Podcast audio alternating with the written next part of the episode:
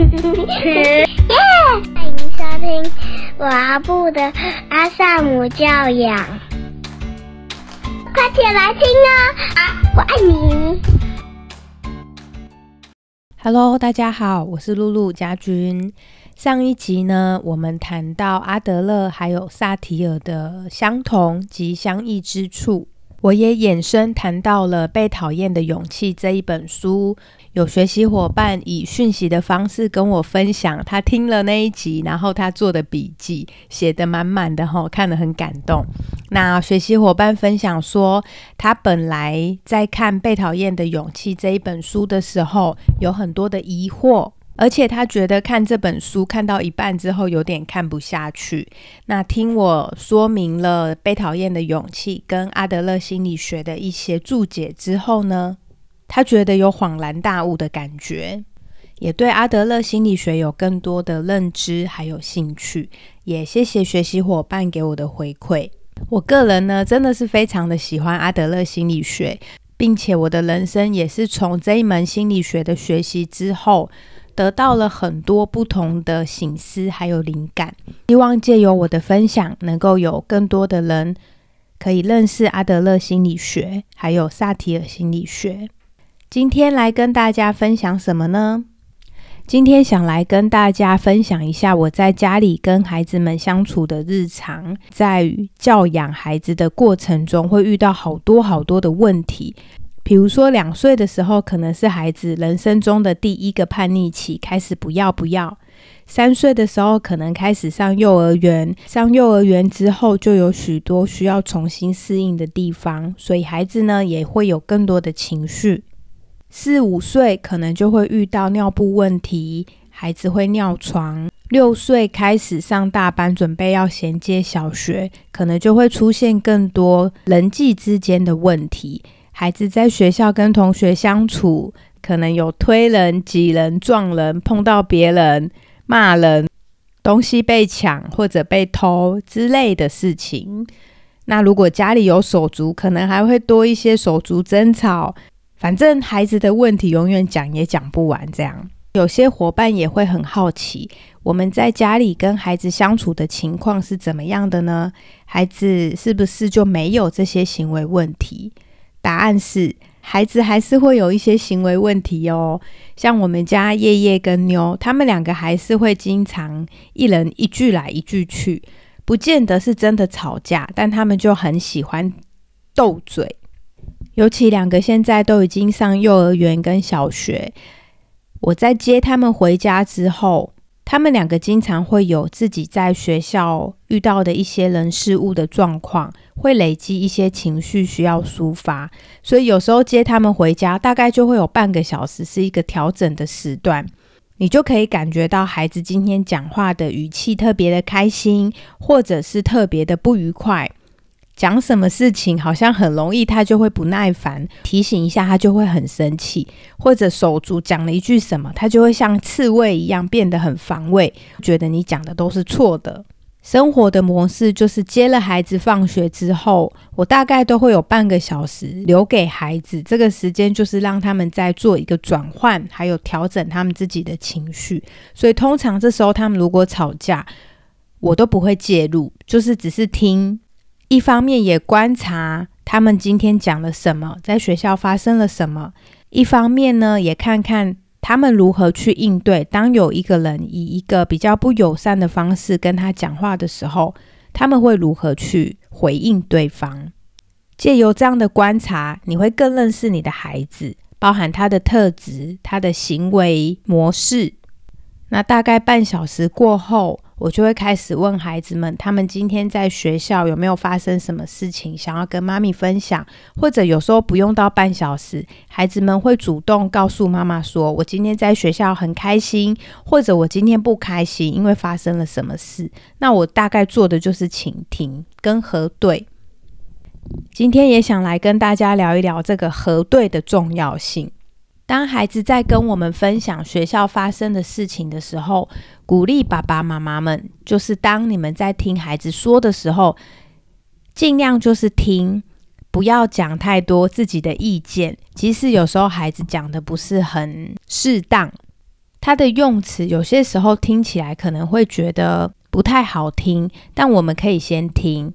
那在听的过程中，试着去感受孩子的情绪。如果我们可以点出孩子的情绪，还有他在陈述的这件事情里面的期待，那孩子他就得到一个诉说。当他发生的事情回家可以说，他的情绪就得以流动。假如孩子在说的过程中有一些我们听不太懂的，我们当然也可以跟孩子去核对。比如说核对事情发生的一些细节，或者核对孩子讲这件事情他的想法是什么。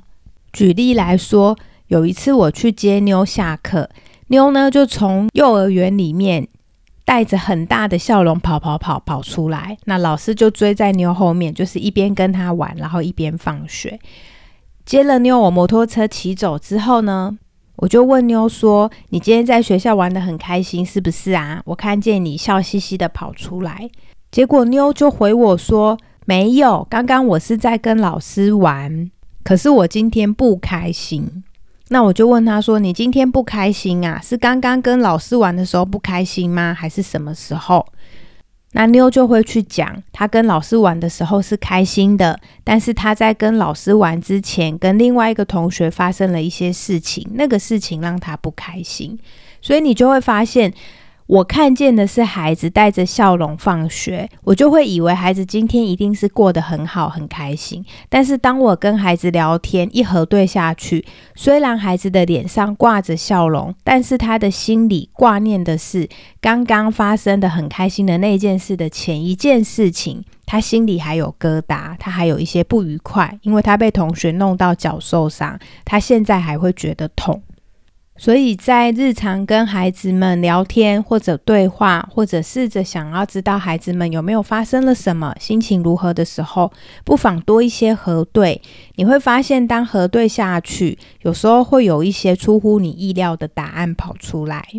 像前两天，我就发了一个赖的讯息给我的老公，那那个赖讯息，它的标题就是写说十二月份恐爆梅将军感染潮。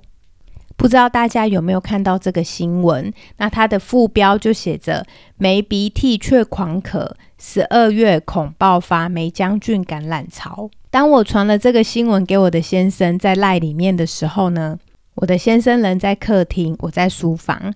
他坐在客厅就回头看了书房的我一下，他就说：“什么意思？是在说我是梅将军吗？”因为我先生刚好最近有点在咳嗽，就是小感冒。我听到我先生这样说，我就笑了。我就说不是，是我要提醒你，记得出门要戴口罩。那借由这样的事，我也发现，其实，在日常生活中，我们真的很多的小事都会需要核对。我发这个讯息给我的老公，其实我是想提醒他出门记得戴口罩，但因为我只发了新闻的网址，我没有多做注解或者说明。那我先生他收到这个我传给他的新闻讯息之后，他就会有他的解读。他以为我在说他一直咳嗽，他是不是没将军？但不是，我只是想提醒他要戴口罩。所以，假如我先生他看了这个简讯，他没有来跟我做核对，他也许心里会有一些不愉快，觉得说我好像是在嫌弃他一直咳嗽，是不是在提醒他要赶快去看医生？那当他来跟我做了核对，我才会说不是啦，我是要提醒你出门要记得戴口罩，保护好自己。所以我想在日常生活中，如果可以这样的核对多一点，人与人之间的误会就会少一点。像我先生有时候他也会传一个资讯给我，然后就没有下文，我就会问他说：“你传这个的意思是想要说什么呢？”我会跟他核对一下，他想要表达什么。再举一个例子，像叶叶有时候他学校的作业写完，他就会来跟我说：“妈咪，我作业写完了。”就这样，然后呢，我也不知道他想要表达什么，所以我就会问他说：“哦，你写完了，好啊，那你想要说什么吗？”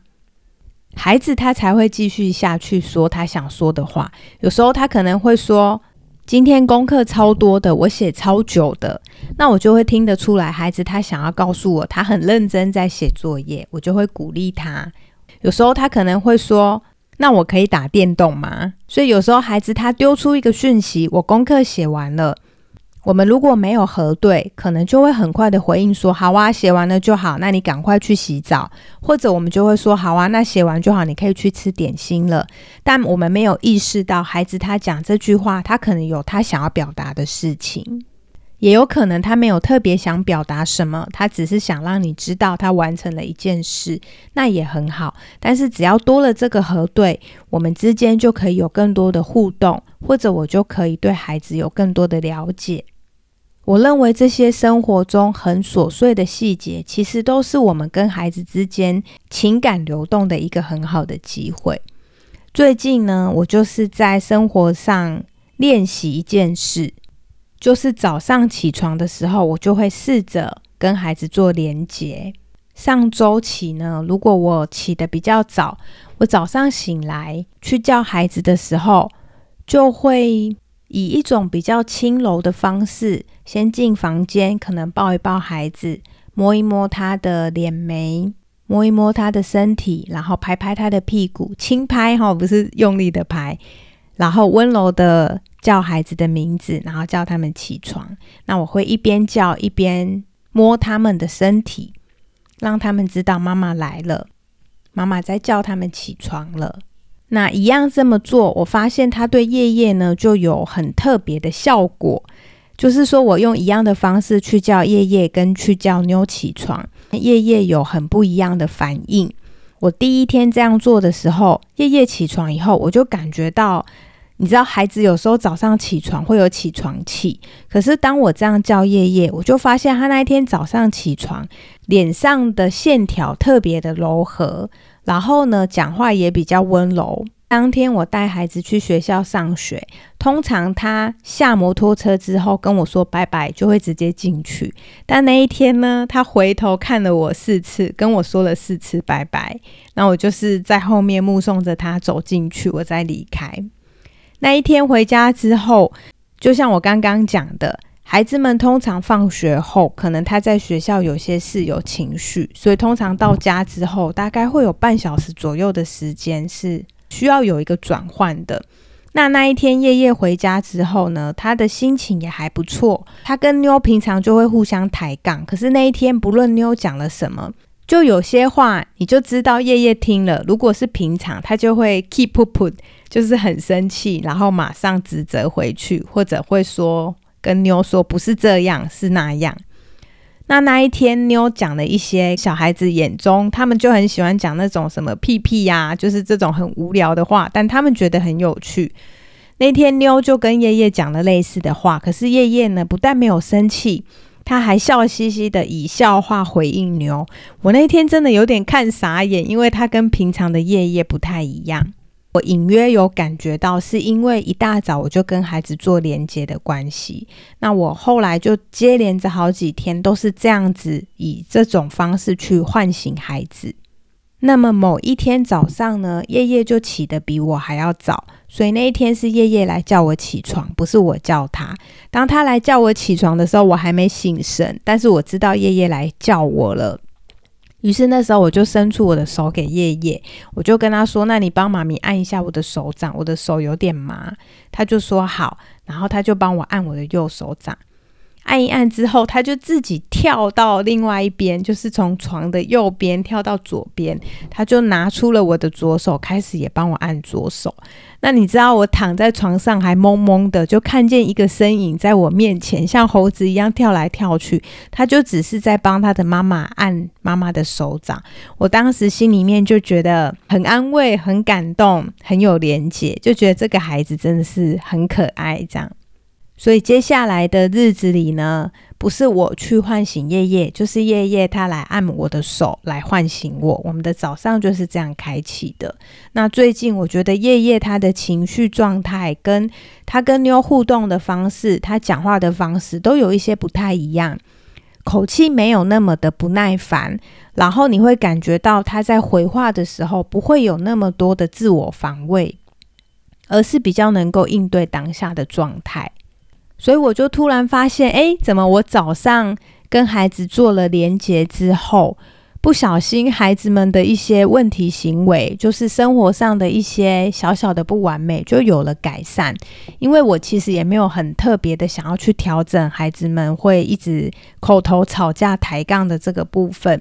我认为手足之间相处可能会有一些冲突或摩擦，这个都是他们。比起家里面只有一个孩子的家庭来说，这个也是手足的资源。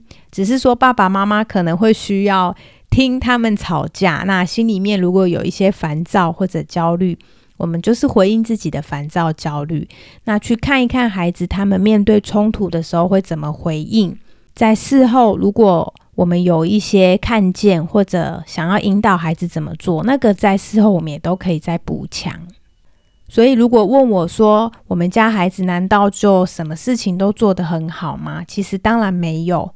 可是，就是当妈妈允许孩子可以做得不够好，妈妈心目中没有画出一个完美形象的小孩模样，那么孩子的这些小小的生活中的不完美，我想他都不是太大的问题。可是呢，就最近因为早上起床的这个连接，夜夜的这些平常。在情绪上比较容易有过大的反应、不耐烦的口气，都有了一些改善，我就觉得还蛮特别的，也想跟大家分享。那我想，这个与孩子连接，它是一份真心的连接，就是大家不要把它当成是一个方式或者手段。我去早上跟孩子起床的时候做连接，期待他问题行为可以改善。不要带着这种心态去跟孩子连接，要不然的话，这个连接就会有点走偏掉。那像我一样用这样的方式，早上去叫醒妞，其实妞她就没有特别的改善，就是我看不出妞在生活上的各个面相有，因为我早上唤醒她的方式是以更多连接的方式去叫她，而有了不同的改变。好，所以是没有的。所以我想，这个是很看孩子。也许他这一阵子刚好缺乏妈妈的关注，或者妈妈对他的一些肢体上的碰触，那可能你这样子去唤醒孩子，对于你跟孩子之间的连接连上线了，他的问题行为就可能会有一些松动。但是这个并不是我们的目的。我真正的是想要去欣赏孩子。去陪伴孩子，去用一个充满爱，然后很温柔的方式唤醒孩子，那个是我身为妈妈愿意做的。当你用这样的心情，在每天的早晨去唤醒你的孩子，那我想你可以试一两个礼拜，看看你的孩子有没有什么不一样。如果有，那就当成是多的；那如果没有，也没有关系。至少我们在每天的早上都拉起了跟孩子之间爱的连接。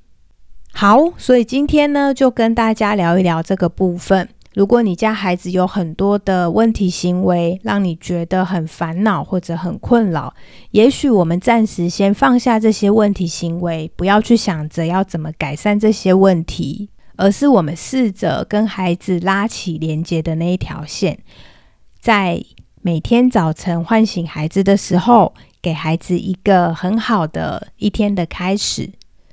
就算孩子他没有任何的改变，但是我想早晨的心情决定一整天的好坏。我们自己带着一个很美丽的心情去唤醒孩子，第一个受益的就是我们自己。我们就会带着一个温暖友善的眼光来看这个世界。那么，如果你执行之后有一些不同的发现，也欢迎你可以留言跟我分享。最后，我想，不论是孩子或者我们大人。没有人是完美的，我们在生活中总是会有一些小小的不够好的地方。当我们可以包容还有接纳这些小小的不完美，那么能不能够跟我们生命中的重要他人做连结？比起一些行为问题或者是不完美的小犯错，就会是更重要的事情了。希望今天分享的早晨拉起爱的连结对你有帮助。如果你喜欢这一集的 podcast 内容，也欢迎你按五星赞，让更多人能够听见这个频道。谢谢你的收听，这里是高小璐的阿萨姆教养，我们一起轻巧育儿，下集见，拜拜。谢谢收听，欢迎留言与我分享你的看法，喜欢的话请给我们五星好评哦，下次见，拜拜。拜拜。